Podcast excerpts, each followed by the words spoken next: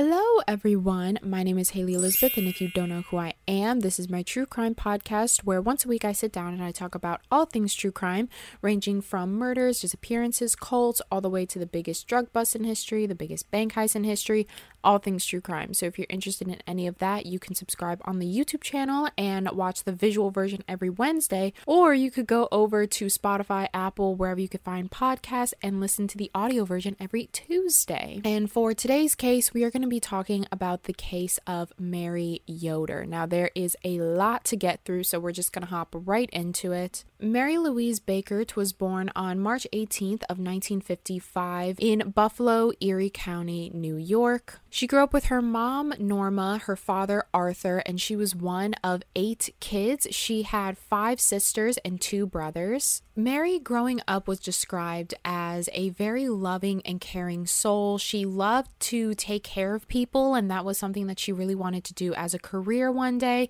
She loved taking care of people, she loved helping people. She had a really big heart, especially when it came to her family and friends.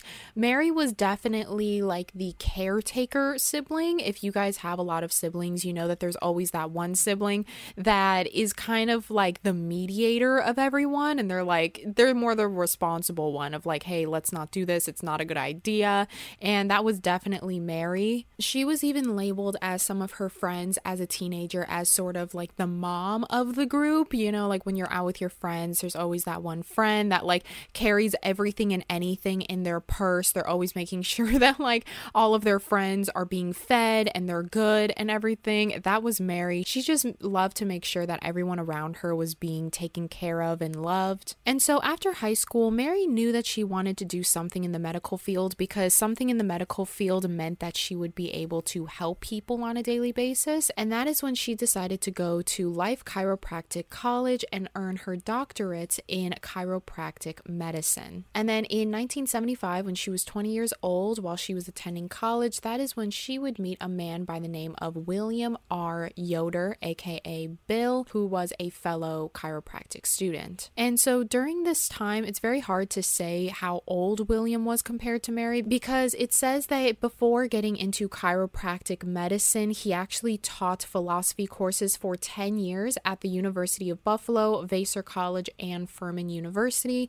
So I'm not sure how old William was when he met Mary, but he was definitely a lot older than her. But nonetheless, the two met, and when they met, they said that it was love at first sight. They knew that they wanted to be with each other for the rest of their lives. They were very committed to one another, and they ended up dating all throughout college. All throughout college, this was when Mary really started to learn her independence because, as I said, when she was at home or as a teenager, she had seven other siblings. So everything she did, she always had to do with someone. She was always sharing her things. But now that she was away at college, she was a completely independent person and she really started to discover herself and try a bunch of new things. Mary was described as a very free spirited soul. She was very in tune with herself. She meditated. She was active very regularly. She loved to be out in nature and go on hikes. She also loved to cook healthy meals and eat healthy in general. She was just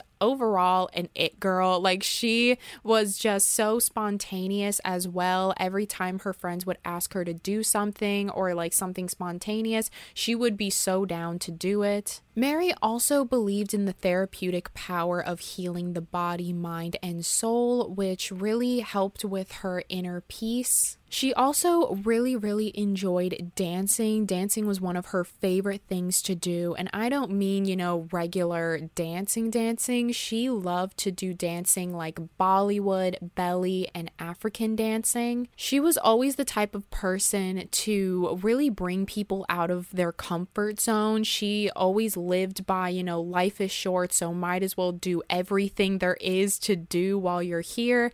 And she would go ahead and do all of these, you know, very obscure hobbies and things that a lot of people would be too scared to do, but she would encourage other people to get out of their comfort zone and do it because it was fun. And so, because of her dance skills, this is where she really started to become more in tune with her creative side, and she exceeded greatly in a lot of very creative creative hobbies such as photography, painting, and pottery.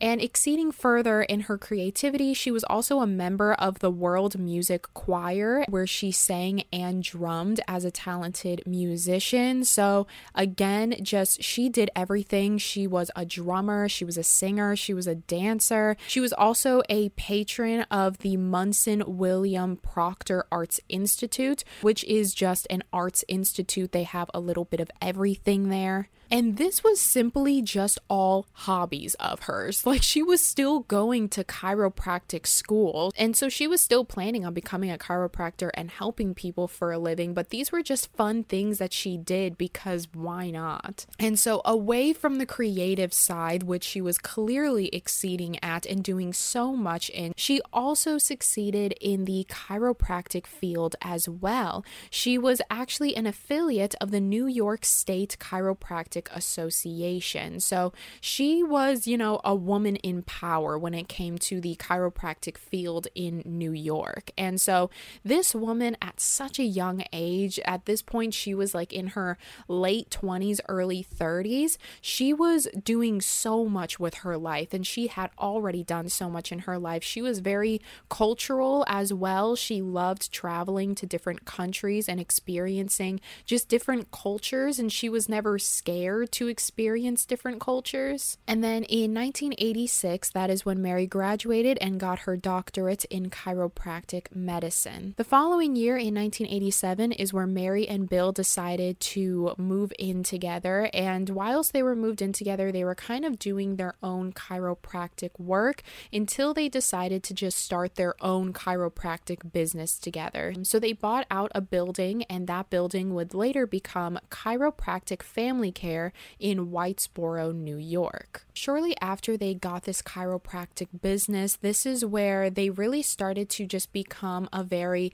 spiritual couple. They really started to get into holistic therapies as well as natural medicines, like with herbs and vitamins. But that was just something that they were very passionate about, but it wasn't something that they strayed away from completely. Like, if they needed to take medicine prescribed from a doctor, they would still take it. It's not like they were, you know, totally against it, but they did prefer to go the more natural route. And it was in their chiropractic business where they also started up their own vitamin business to which they sold these vitamins at their practice. So once the business started to get a lot more money, that is when the two of them decided to buy their own home in Sauquoit, New York. I believe that's how you pronounce it, but it's about 15 minutes away from Whitesboro. So it wasn't that far away from their work, and that is when they would later have three kids in that house named Tamarin, Liana, and the baby of the family, Adam.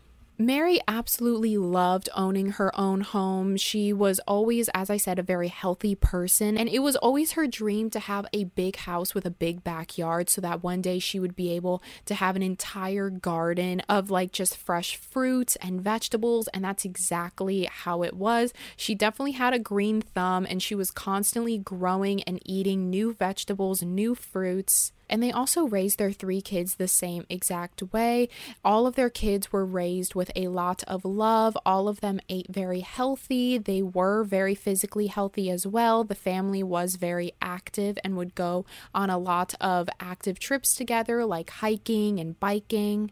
Mary also taught her kids as well because Mary herself was a very spontaneous and creative person, and she was always encouraging her kids to do the same. Anything her kids set their minds to, she was always supportive, she was always cheering them on, always making sure that whatever they did in life they loved, and she was just overall such a wonderful mother, a wonderful wife, and she had just been living such a blessed life with her husband and kids. And as far as William, William was a chiropractor with Mary, but he also kind of went off and did his own creative endeavors as well, where he was the author of two books by the name of Lighted Clearing for the Soul, Reclaiming the Joy of Living, as well as The Happy Mind. As their chiropractic business started to grow, they got more and more employees, and one of those employees was a 24 year old woman by the name of Kaitlyn Colney, aka Katie. Katie worked at the front desk as a receptionist receptionist, but she was also the office manager. And at this point, she had been working there for about four years. So, since she was 20 years old. And so, since Katie had been working there for a very long time, she grew very close with Mary and William. She became very close with the family. And although the kids didn't work at the chiropractic office, they would frequently come in just, you know, help out and clean and check in patients. And that is when Katie had met Mary and William's son, son Adam. And it was actually in 2015 where Katie and Adam would start dating. They started dating, and at first it was going really well. The two really loved each other, and Katie was already really close to the family as it was. And so she was getting even closer with Mary, and Mary and Katie just had a very close relationship with one another. But as the relationship started to pursue, Katie and Adam would just inevitably not work out. Their relationship was constantly on and off.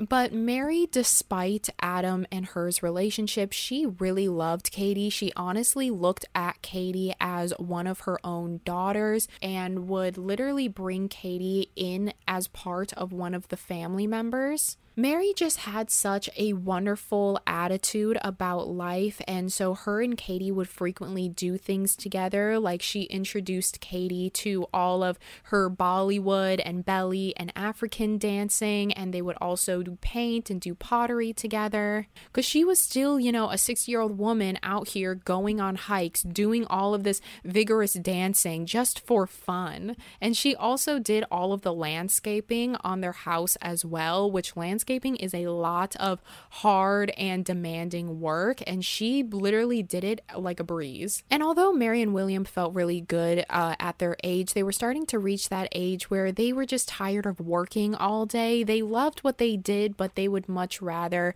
you know, just be retired. And so at this point, they had saved up enough money to retire in 2015, so later on that year and if not that year, then possibly the following year in early of 2016. And it was even said that as part of their retirement celebration, Mary and William had planned a trip for Europe that following summer. And then on Monday, July 20th of 2015, Mary was in the office that day. William was not in the office, he was back at home, but Mary had a full day of patients and a lot of the employees said that she walked into work, you know, with her bright spirits, typical Mary, ready to take on the day.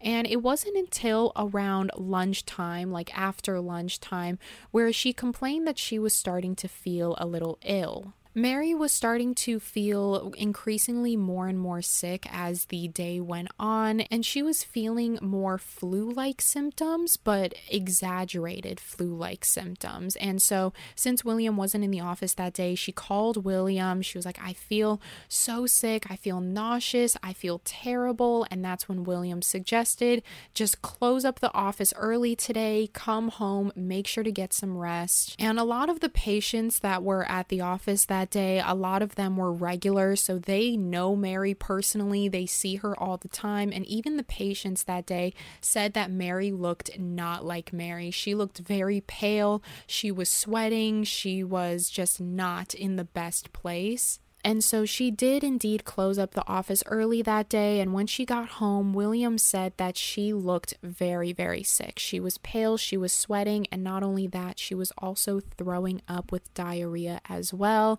And she was just very, very sick. And this came out of nowhere because William said that he remembers when she left for work that morning, she was in her typical bright spirits and ready to go to work. And all of a sudden, it just took a complete 180 in the matter of hours. And so the next day, Tuesday of July 21st, 2015, that night, Mary slept on the couch, and the next morning, William said that she looked even worse than she did the day before. She wasn't getting down any food, she couldn't drink anything, she couldn't eat anything, and so he decided to take her straight to the hospital. When they went to the hospital, the doctors took her in, but the doctors were unable to find anything that that stood out to them. And it was mostly because Mary's health was just decreasing so rapidly that the doctors were not able to keep up with her body and try to figure out what was going on. On Wednesday, July 22nd of 2015, her condition just got worse and worse to the point where Mary had suffered multiple cardiac arrests that day.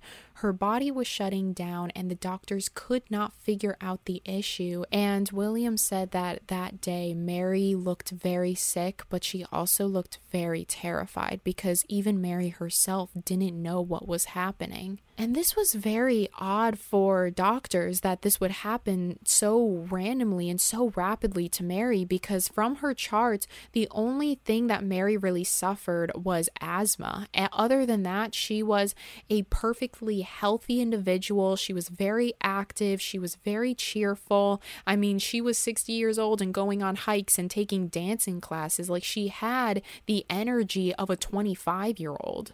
And so the doctors were just baffled. They didn't know what was going on, they didn't know what was causing this. And since her health was just decreasing so rapidly, the doctors didn't have enough time to figure out what was wrong with Mary until inevitably it was too late. On Thursday of July 23rd, 2015, at 9:30 a.m., that is when 60-year-old Mary Yoder would pass away in the hospital. This shocked everyone the doctors, the family, her friends, and Mary touched the lives of so many people, including the patients that she worked with. No matter how big or how little your interaction with Mary was, she had inspired so, so many people and left an impact on people. I mean, even like me myself, when I was researching this and I was like hearing about Mary's backstory, like even I myself, or even you listening, like you're probably inspired by Mary as well. The fact that she was still so, you know, she was like an older person, but she still had the bright spirits of a younger person. And even that in itself is very inspiring to a lot of people to just go out there and do as many things as you can. She was just such a precious and free spirited individual, and it was just so sudden because it happened all so quickly with no major major underlying health condition. And the family, especially, was very concerned as to why this happened. Mary was a perfectly healthy and active individual. And the fact that this happened so rapidly and Mary had passed away in such a miserable state, it really concerned the family. And so Mary's daughter, Liana, was actually a doctor. And so she requested the toxicology reports as well as an autopsy from the doctors to really get to the bottom of what exactly killed Mary. And even if this did kill Mary, is this hereditary? You know, could the other children have this same thing as well? And so a few days later, that is when the family got back the toxicology reports as well as the autopsy. And there was something very important about the toxicology report that really stood out to the family. The toxicology report showed an excessive amount of colchicine in her system, to which, if you don't know what colchicine is, colchicine is used for, quote, decreasing swelling and lessening the buildup of uric acid crystals that cause pain in joints like toes, knees, or ankles. It's also used to prevent attacks of pain in the abdomen, chest, or joints caused by a certain inherited disease such as Mediterranean fever. So, the fact that there was a lot of colchicine found in Mary's body was very concerning because, as I said, Mary had no underlying medical conditions besides asthma. So, the fact that she would be taking colchicine was such an obscure and odd medicine. It was very odd that Mary would even, you know, be in possession of this medicine. And as I said, Mary was very into holistic medicine and herbs. She barely ever took actual medicine. And so, again, her being in possession of colchicine was very unlike Mary. And this medicine in particular is a very strong medicine where, according to mayoclinic.org, the highest dose you can take is 1.2 milligrams per day. And that is an extreme in cases. Usually, a typical dose is only 0.6 milligrams or 5 milliliters. And from Mary's toxicology reports, they had found 26 milliliters of colchicine in her system, where, as I said, the typical dose for one day is 5 milliliters. And so the fact that she was found with 26 is absolutely, you know, way too much. It is 100% an overdose and this was not something that Mary just would have voluntarily have done or taken. And there are a couple of things that I do want to mention about Mary's autopsy because, as a lot of you guys know, I tend to put all of my research down below. So, there is a couple of autopsy things that I want to talk about real quick. Um, in the autopsy, she was found with sharp force injuries to upper and lower extremities, as well as blunt force trauma to the head. She was found with bruises on her left and right upper arms, right thigh, and right knee, as well as puncture marks on her forearms and wrists. There was broken blood vessels on her right and left side of her head. And these findings, although they sound very significant, for Mary's age at 60 years old, they really weren't that significant or anything of importance because, as far as the small bruises on her arms and legs and knees, these injuries could have easily been caused by thin fibroblasts. And basically, for those who don't know, the reason why a lot of elderly people or older people tend to bruise easily, more easily than younger people, is because we all have this cell material in our skin called fibrose. And fibrose is what keeps our skin as younger people very thick and tight. And then as we get older, that fibrose tends to thin and weaken, which causes wrinkles and drooping of the skin, as well as thinning of the skin. So that's why elderly people are able to bruise a lot easier because their skin is just very thin or their fibrose is very thin. And that also goes for the puncture wounds as well. You know, it could have been the cause of a fingernail or a pen or something like that. And also explaining the broken blood vessels, her days in the hospital, she had suffered multiple cardiac arrests. So it is believed that those broken blood vessels were probably due to that. Broken blood vessels happen all the time, surprisingly. There are a lot of people who have bronchitis and cough really, really hard, and they themselves even break blood vessels. So it's a very common thing to have, and especially for Mary's age, it wasn't that uncommon. But I know that there are a lot of you who go ahead and do your own research. So I just wanted to, you know, touch on that real quick. So if you go ahead and look at the autopsy yourself, you won't be confused as to why I didn't mention those things. But the main idea of it was the toxicology report and the colchicine. What was the colchicine doing in her body? Why was there so much of it? And what was the purpose of that medicine being in her body? With that excessive amount of colchicine, it would be considered an overdose.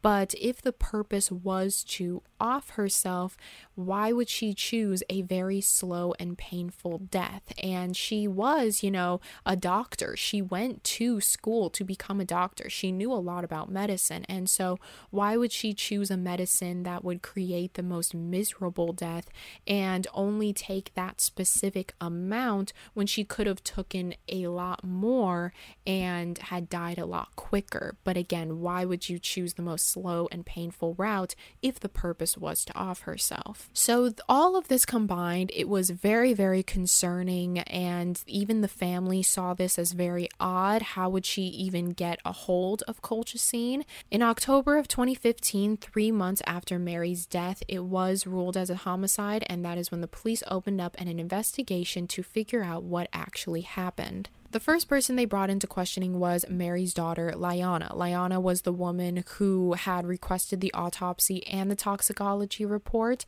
And so when the investigators told uh, Liana that her mother had tested positive for colchicine, she was very baffled at this because she had told police that her mom never took medicine unless she had to. And other than that, she took mostly vitamins and supplements. The investigator also told Liana that this could possibly have been an accident, suicide, or even homicide. And Liana was very determined to figure out what happened to her mom and get answers as soon as possible. And so mm-hmm. that is when Liana told detectives that she was going to try everything in her power to figure out how the colchicine got in her mother's system. And the detective notes talking about Liana's interview said, quote, she will be doing several things. She will be reviewing her mother's complete medical history to make absolutely certain she was not prescribed colchicine at any time in the recent or remote past. She will also be investigating whether any of her relatives or friends or mothers have been prescribed colchicine. She will be taking complete inventory of all of the vegetables and plants that her mother was growing in her garden at the time of the death. She will also be gathering all of her mother's supplements and sending them for testing testing, where they will be transferred to Dr. Marifa, who will proceed to have the items analyzed by laboratories of the FDA for possible contamination. So, Liana, as you can see, she is going above and beyond. She is making sure that she is going to get to the bottom of this. She knew that it was not her mother who put the colchicine in her body, and it had to have been some other thing. It was most definitely either someone or something, and Liana was determined to figure it out. So, while that was going on, the next person that the detective interviewed was, of course, her husband, William. There are a lot of cases where the husband will kill their wives for some ulterior motive. Sometimes the wives will kill their husbands. So, when the detective had asked William, you know, did Mary have any odd behaviors leading up to her death? And William just said no, she wasn't acting weird. She was acting completely normal. Even the morning that she went to work that day, she was his typical fun, and loving Mary. She had no change in her mannerisms, nor has she ever made comments of self harm. She also had no past psychiatric history, psychiatric hospitalizations, and no past suicide attempts. When the detective asked William what he believed happened to her, he replied with, quote, I have no idea. None.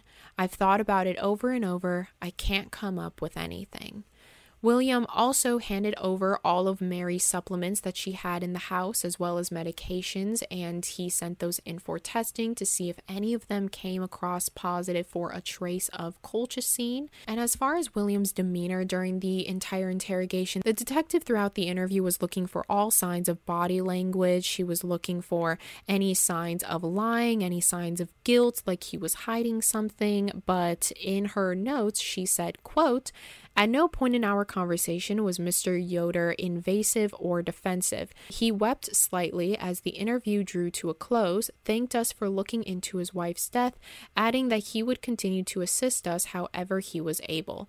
I thanked him for his time, advised him to contact us with any questions, concerns, or new information, and at 10:40 a.m. concluded the interview. So, William's demeanor throughout all of it was completely calm and collective and also understandable. He just wept very slightly. At this point, it was three months after his wife's death, so it was still fresh, but it wasn't like it happened the day before. So he had, you know, three months time to cry it all out. He's probably at a point right now where he's just lost and looking for answers. But the detective, while interviewing other family members and friends, she found out a very odd detail about William. She had heard from multiple people that William had been spotted many times at Mary's sister, Kathy's house. Now, Kathy had just recently lost her husband less than a year prior so it is believed that William was possibly just going over to Kathy's house all the time because they were both recently widowed individuals. They were also older, like in their 60s. So they were probably just hanging out with one another because they really understood what each other was going through. And also, Kathy was Mary's sister. So she was also grieving the loss of her sister as well. And so, although that is what some believe, a lot of other people believe that there was possibly an affair going on, which If you ask me personally, I don't think an affair was going on. I personally just think they were trying to get through their rough times together because they both understood what the other person was going through. And so at this point, it was very hard for the detectives to find answers because there really wasn't anything significant coming up. And so because of this, the detective felt, you know, that she needed to interview as many people as possible if she really wanted to find some sort of lead in all of this. And so that is when she interviewed everyone, including Katie Coldney, the receptionist, who was also working the same exact day that Mary started to feel sick. Katie also posted on her Facebook page the day that Mary passed away saying, quote, If love could have saved you, you would have lived forever. Dr. Mary, I still can't believe you're gone. You truly were a positive light in this world, and I am so lucky and thankful our lives crossed paths. There wasn't a day I didn't look forward to work with you. You taught me so much, had such a profound impact on my life. Everyone appreciated your attention, stories, and laughter.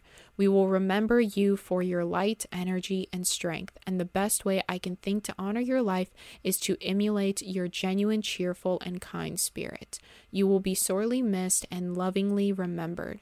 God has gained the best angel. We love you. And so they even interviewed Katie, and they said that at first Katie was very open to answer any questions, but the police weren't really suspecting Katie because she just was a receptionist and Adam's girlfriend. So they just kind of were looking more at William for answers. And so, without any leads and always leading to dead ends, that is when in November of 2015, the police would receive their main lead. The police receive an anonymous letter that is about a page and a half long saying this. Please forward to acting investigators. I know police are currently looking into this death, but I don't know where to send this information.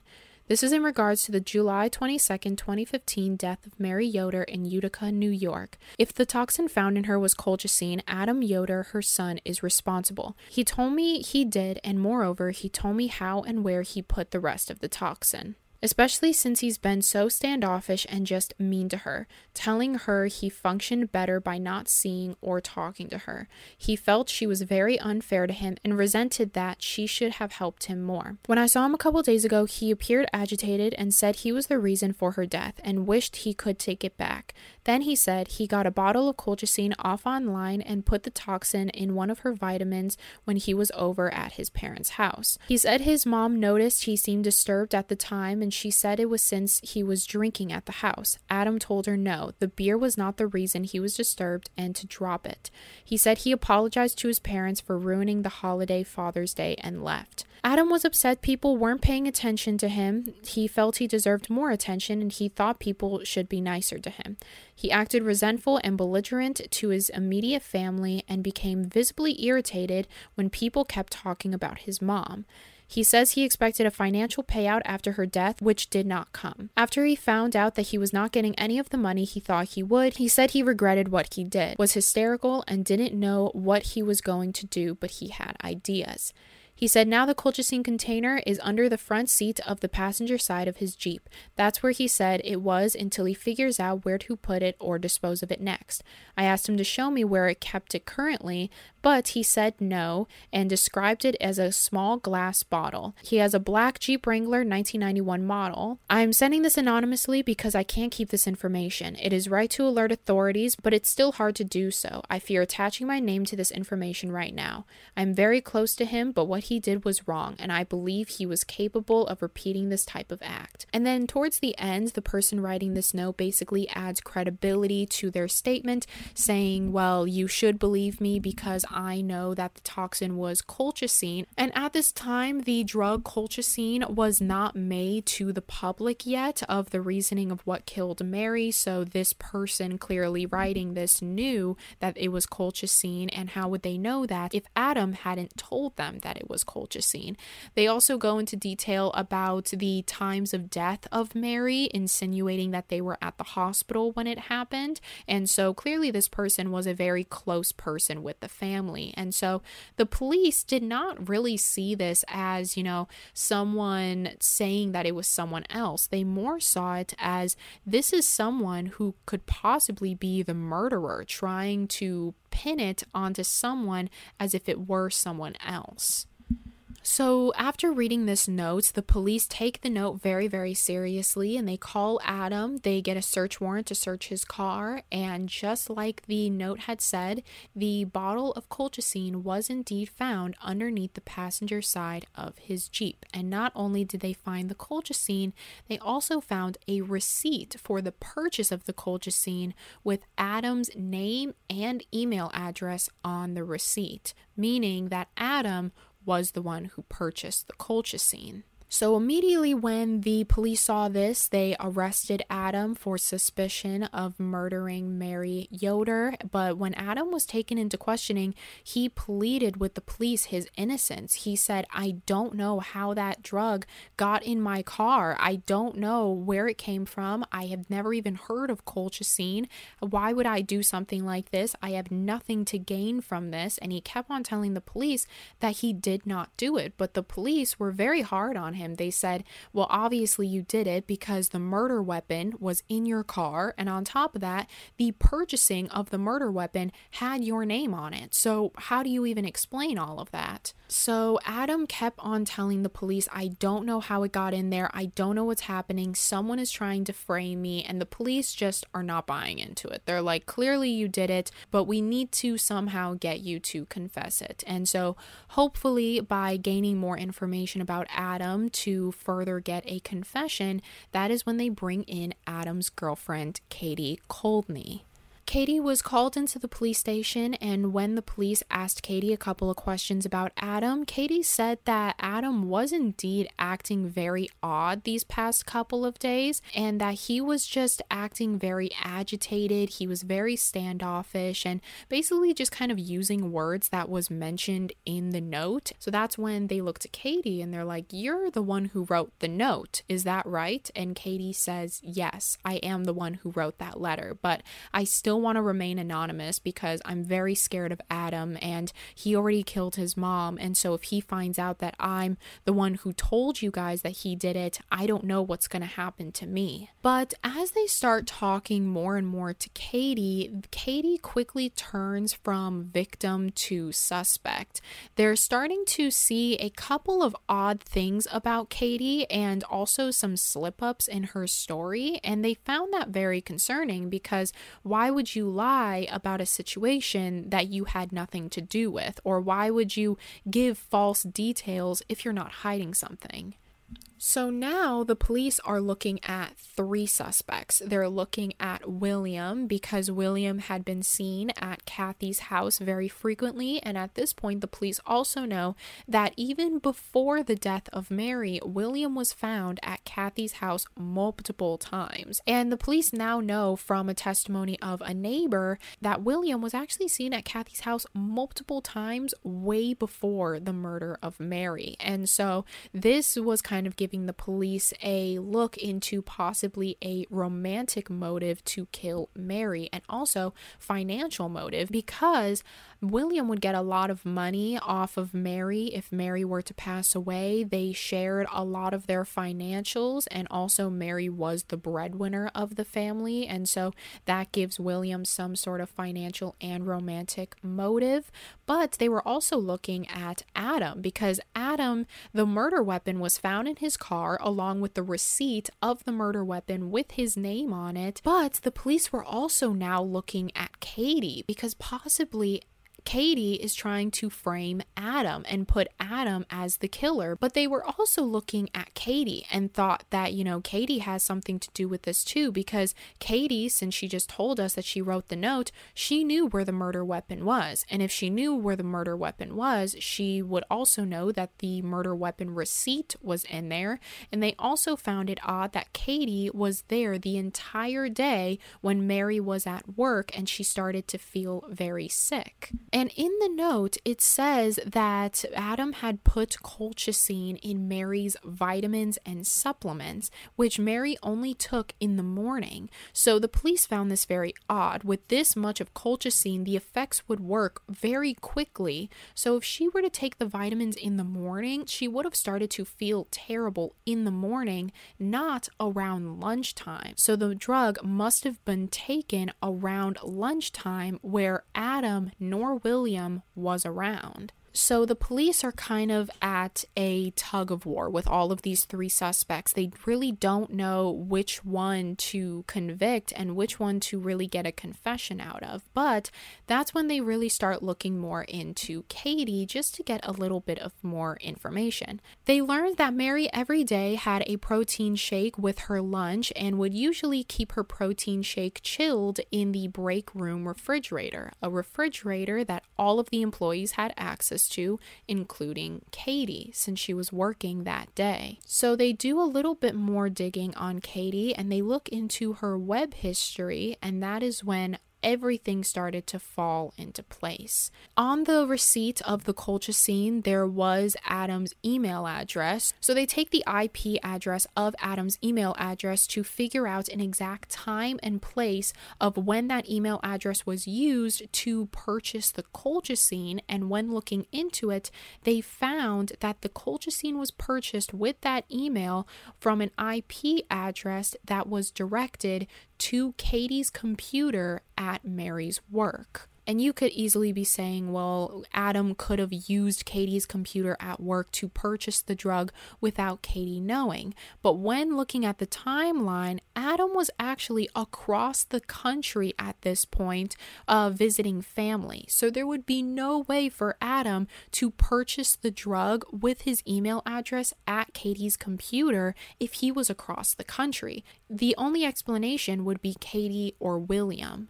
And so they look more into Adam's email address and get a clear vision of when this email address was used following the purchasing of the colchicine. And they find something particularly very odd that the email address was being used just the night prior from an IP address at Katie's home. So Katie must have had access to Adam's email address and was checking his email address the night before the interrogation at her own home. Like I told you, we know you got on Adam's accounts. Why did you get on Adam's account last night?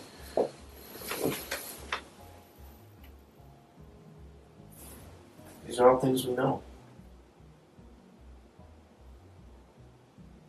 IP comes back, your house. So, this gave the police enough incentive to look through Katie's whole computer. And when they looked into Katie's search history, they found harmful drug research, including drugs like colchicine and arsenic. They also found that the colchicine was bought with a prepaid credit card, like a Visa gift card, so whoever owned the card would not be able to be tracked. And Katie even said during her interrogation that yes, she did indeed own those Visa gift cards, which was all the police really needed to know the fact that she owned these cards and these cards were made to buy this murder weapon off of her computer at work while Adam was across the country. So it's clear that Adam didn't buy these things in his name. So you either did this alone or somebody helped you or you helped them. It's one or the other. It's not. It's not a if you're involved. We know you're involved. You already said it. You got the card. That right there ties into the purchase of the Colts. You're in the office the day Mary's there. Did somebody else want to hurt Mary and you help them? What does it come down to at this point, Katie? You need to help us because, like I said, uh, this is a done deal. We know all this stuff. And you know we know because we're laying out facts left and right for you. Now the bottom line is who, what, where, we already know that. It's the why. That's the only thing left. Why Mary? Help me understand. We've we've kind of done a lot of work, okay? And we know that your your phone is used quite a lot for items in this case. Okay? Mm-hmm. You're the one that purchased the coaches. No, Help me. I didn't though. I can But you're never gonna believe me. nobody else will believe you. You lied to me. I didn't mean to lie to you. But you did. That's the only thing we need at this point is why. You need to tell me whether you wanted to hurt her or did you want her to get sick or, or what. We need to know. I wouldn't try to hurt her. Okay. I wouldn't hurt. You wouldn't hurt Mary? No. That's why. Now please just tell me why, Katie, that we can help you. It's the only thing left. My life is What to do this, Katie? Was it Adam? No, I go to jail. I'll go to jail forever. We're some deep breaths. Help me I wouldn't risk my life for this. Now, if Katie didn't commit this crime fully, the police 100% knew that Katie was involved to some extent. She had something to do with something because Katie's cards were used to purchase the murder weapon. She knew from the letter that she wrote exactly where the murder weapon was, and the murder weapon was bought off of her computer in Adam's name, although Adam was across the country at this point. They even catch Katie lying a couple times during her interrogation, but the one thing that the police couldn't really figure out was a motive. They knew that Katie had no involvement with Mary financially or anything, so what exactly would Katie gain from killing Mary? It doesn't make sense for me to put so much on the line. My life, my Mhm. future, hmm the line.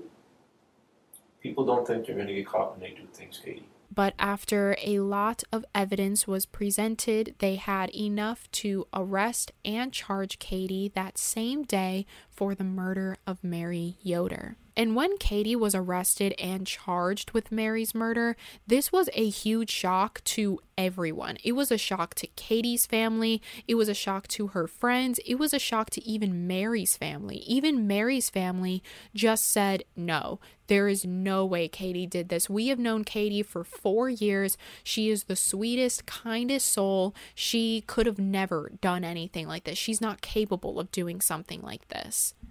And there would be no reason for Katie to do this as well. Mary absolutely loved Katie. Mary looked to Katie as one of her own daughters. On Mary's obituary, although Katie wasn't an official family member, Katie was labeled as a loved one on Mary's obituary because that is how close Mary was with Katie. She saw Katie as truly one of her own daughters and treated her like one. So the family members were just shocked. They felt that Katie was wrongfully convicted. There's no way she could have been capable of doing something like this. And it wasn't until early of 2017 at Katie's trial where the families would really start to see Katie's true colors. At Katie's trial, many people were called to testify, including Adam.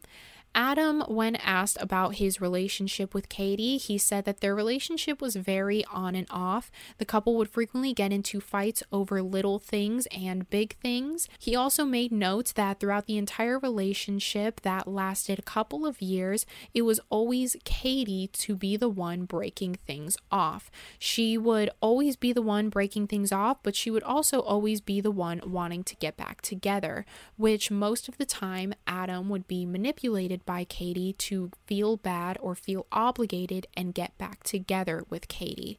This cycle ran over and over again of them getting into fights, Katie breaking it off, Katie being able to get Adam to get back with her, and that's what always happened. It was just this terrible relationship that just ran in loops and loops, and everything was just all Katie's way. And so during one of their breakups, um, Katie went back to Adam, expecting Adam to get back together with her, but this time around, Adam said no. Adam said, I'm not doing this anymore. We can't live like this. This is clearly not healthy. I'm sorry. This can't work. I can't get back together with you. And this made Katie very angry because she had never been rejected by Adam. Usually she would be able to get back together with Adam quite easily, but this time Adam was putting his foot down, and this was something Katie was not used to. And it was at this point where the prosecutors found their motive revenge.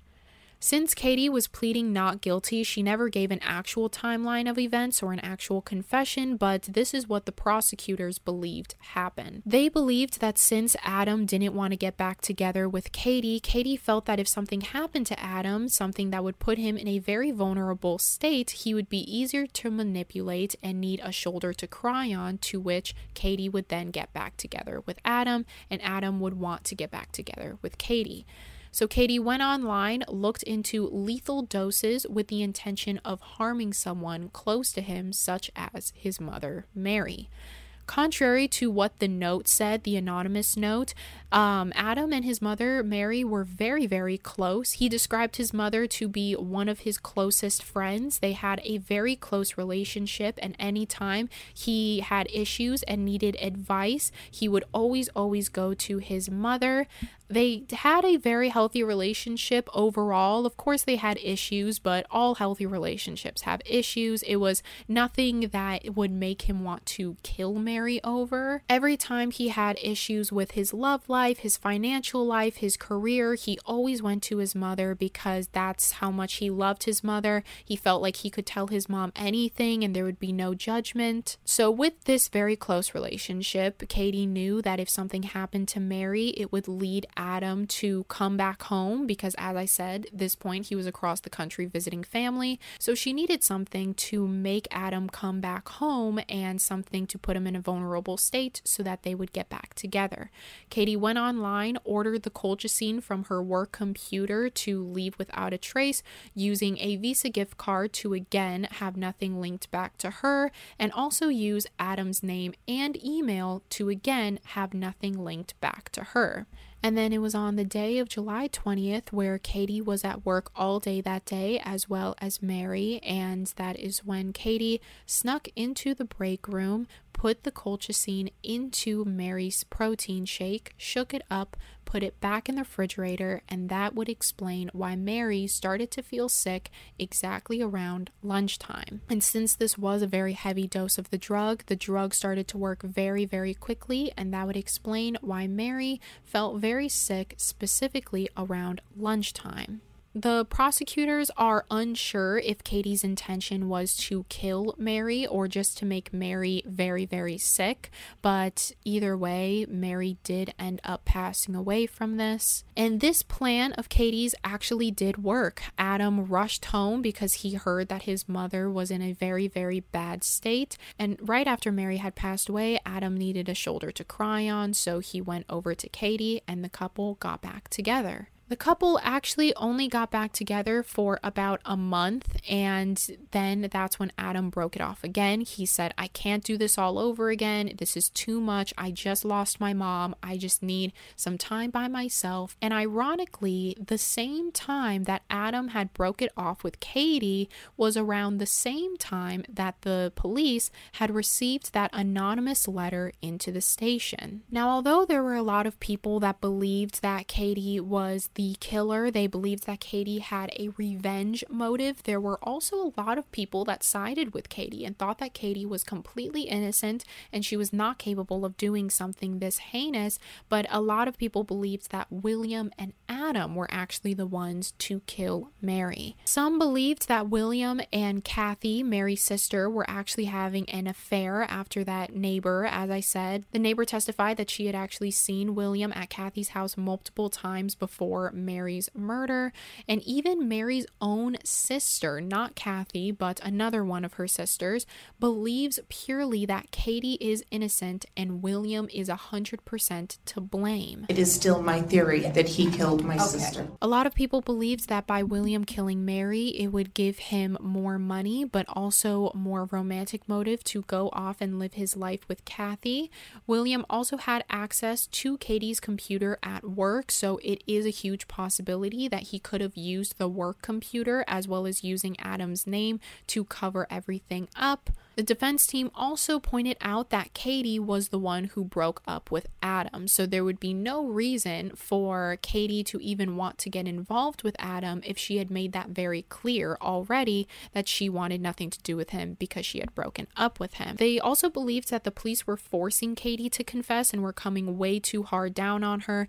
There was also a part in her interrogation where Katie actually threw up because she was under so much stress from the police forcing her to confess to what she did. So even the jury themselves were being pulled in three different directions. They didn't know if William had committed the crime, they didn't know if Adam had actually committed the crime, but he was making it look like Katie did it, or did Katie do the crime and she was trying to make like Adam did it, or did Adam actually commit the crime and he's trying to frame Katie, or did Katie actually commit the crime and she's trying to frame Adam? It was just a lot of evidence to look over. There were a lot of factors. So that is when the jury actually went into a hung jury. Now, I've actually never heard of a hung jury, but a hung jury, also called a deadlocked jury, is a judicial jury that cannot agree upon a verdict after extended deliberation. Hung jury usually results in the case being tried again.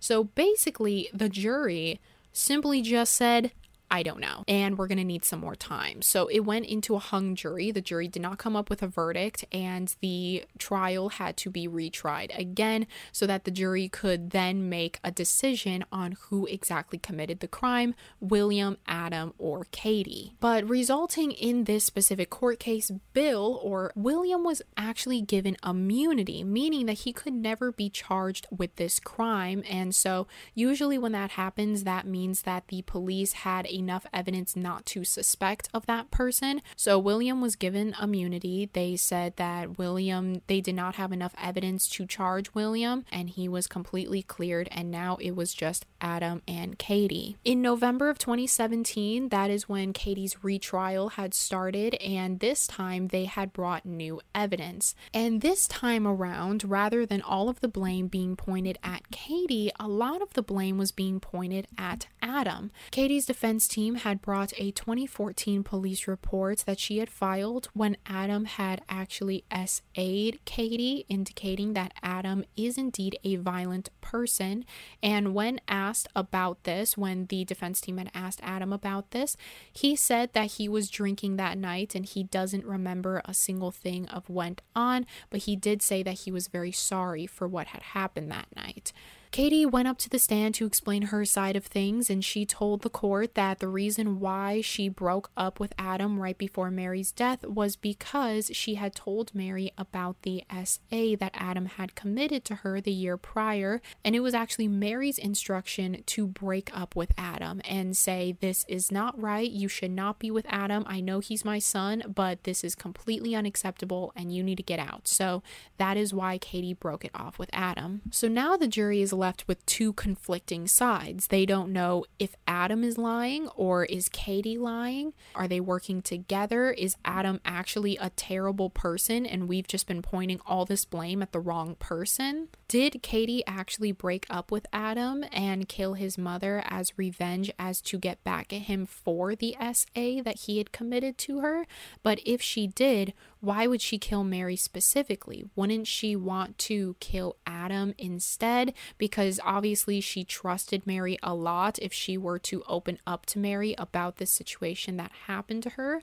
Or on the other side, did Adam kill Mary and everything that Katie said in the letter was true? And was Adam scared his mom was going to go to the police and get Adam arrested for the SA? But if Adam did kill Mary, then why was the colchicine bought from Katie's computer at the same time Adam was across the country? And why was the anonymous letter that was sent into the police that was later confirmed by Katie that she wrote it around the same time that Katie and her had broken off things? And even weirder, why was Katie using Adam's email and personal name and have access to Adam's email the night before her interrogation? What reasoning would she need to be on Adam's email the night before her interrogation? So, with both conflicting sides, they really didn't know who committed this crime. And that's when the jury went into another hung jury. They literally said, I don't know. Like, this is so much. Both of these people, both of their sides sound very convincing, and we don't know. That's when the judge said, No, we're not doing this. We're not going back and forth. You guys need to come up with a decision soon. And so that's when the jury took a little bit more time to really examine all of the evidence and try to come to a verdict. And then on November 6th of 2017, that's when the jury came to a decision and found Katie Colney guilty for the first degree murder of manslaughter for Mary Yoder and was sentenced to 23 years in prison, leaving Adam completely free and innocent. As far as the aftermath of this occurrence, there are many people who believe Katie is innocent and believe she was wrongfully convicted, including Mary's sister Janine. Janine was the woman on the stand that said that she full heartedly believes that William and Adam were to blame for the crime. Mary's sister Janine also made a whole website called freecaitlincolney.com, where there she talks about all of the in depths about the case, the things about the case that a lot of people don't know about, because she full heartedly believes that Katie did not commit this crime. On the website, which will be linked down below if you want to look it up and look through it, uh, she goes into many details about how she believes William, aka Bill, was responsible for the murder of Mary and had both romantic and financial motive to kill her. They also go on to say that they believe Adam had helped William in the murder to some extent as well. She even goes on to say in an excerpt of her website saying, quote, Bill had everything to gain from Mary's death. He wanted to retire, but he and Mary had ongoing financial problems and there was no retirement savings, just a lot of debt. Mary had told me that they had a little bit of retirement savings that they had set aside, but had been used for advertising to promote Bill's latest book. The advertising efforts did not pan out. Bill admitted to his daughter, my niece, that his inheritance was received but not enough for two people to live on. But now that Mary was gone, he had enough to retire. This was contained in a statement my niece gave to the Oneida County Sheriffs. Given the amount of debt Mary told me they had, which was confirmed by a private investigator, the amount of inheritance that Bill claimed he received was not enough to cover the debt and still lived comfortably. He is currently involved with my eldest sister, Kathy. Kathy's neighbor testified in the first trial that she saw Bill at Kathy's house often before Mary died, and that she and her daughter had witnessed a passionate embrace and kiss between them on Kathy's front porch just days before Mary Mary's death. My sister Kathy has a neurological disease and therefore I do not believe is fully accountable for her actions slash choices. Bill testified in both trials that his relationship with Mary was wonderful and, quote, getting better every day. Yet there was still a call to a marriage counselor, presumably made by Mary from their landline just days before her death.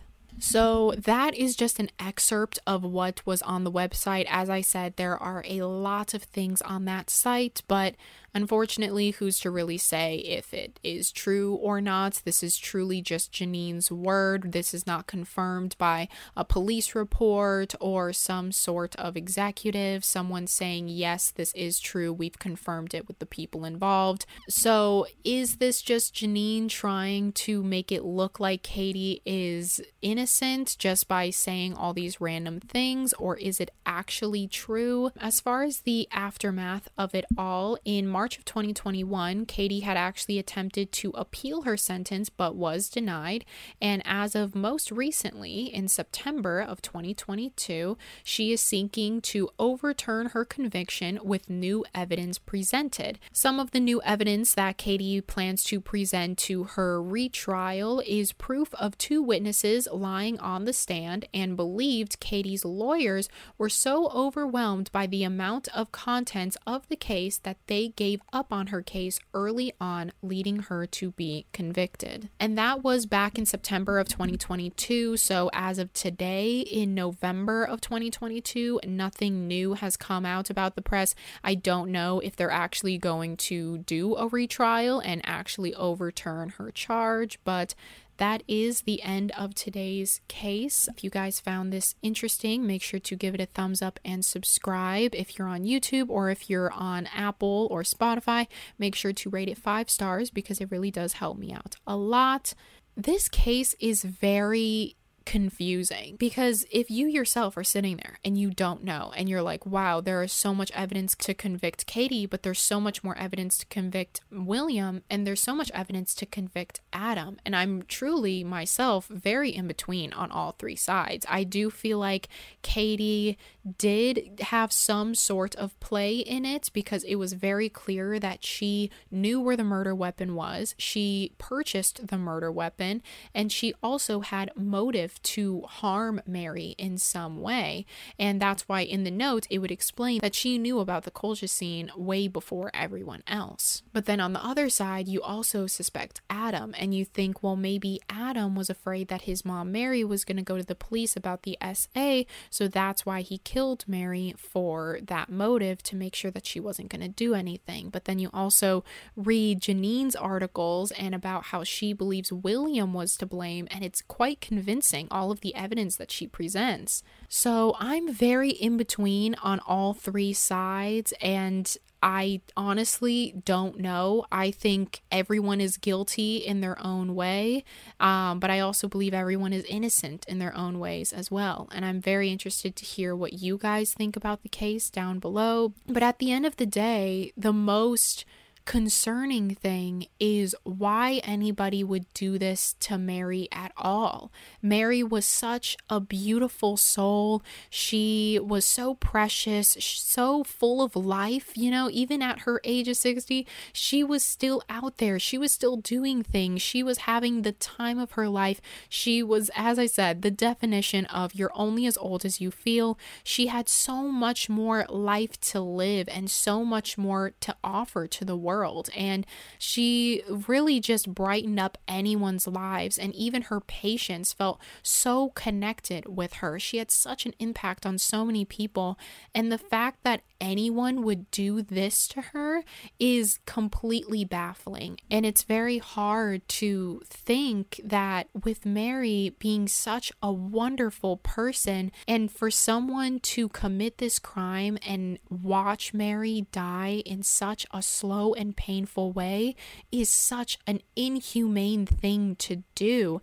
And whether it be William, Mary, or Adam, they were all there to watch it happen. And it's very scary to think that did Mary actually get justice? Did Katie commit the crime and justice was served? Or did Mary's killer never actually get the consequences that they deserved? And that's a very scary thought. And unfortunately, we may never know. And although the jury said it was Katie, there are a lot of people who believe that Katie didn't commit the crime. And even me personally, there are a couple things where I think, you know, did Katie actually commit this crime. But nonetheless, again, I would love to hear what you guys think in the comments below. Make sure to keep it very mature, very respectful. Um, as always, all of my research will be linked down below if you guys want to go ahead and do your own investigation, your own research into Mary's case. I have linked below all of the detective notes, the autopsy reports, um, the police reports, all of that will be linked down below. And if you, in your own research, find something that I did not find or that I did not mention, make sure to leave that in the comments below. I'm pretty sure everyone will be interested into hearing what you have to say. But yes, that is the end of today's video. Make sure to be safe out there. I hope you guys have a wonderful rest of your morning, afternoon, or evening. Make sure to be safe out there go outside today, get some fresh air, get some sun, you know, whatever, even if it's raining near you. Read a good book next to the little pitter patter of the rain. Um, it's starting to get colder outside where I'm at, so hopefully we'll see some snow. I love snow, I love a good winter wonderland. But yes, make sure to take care of yourself today, do something that makes you happy, read your favorite book, watch your favorite movie, eat your favorite food, hang out with your best friend, what have you, and I will see you guys next week. Bye.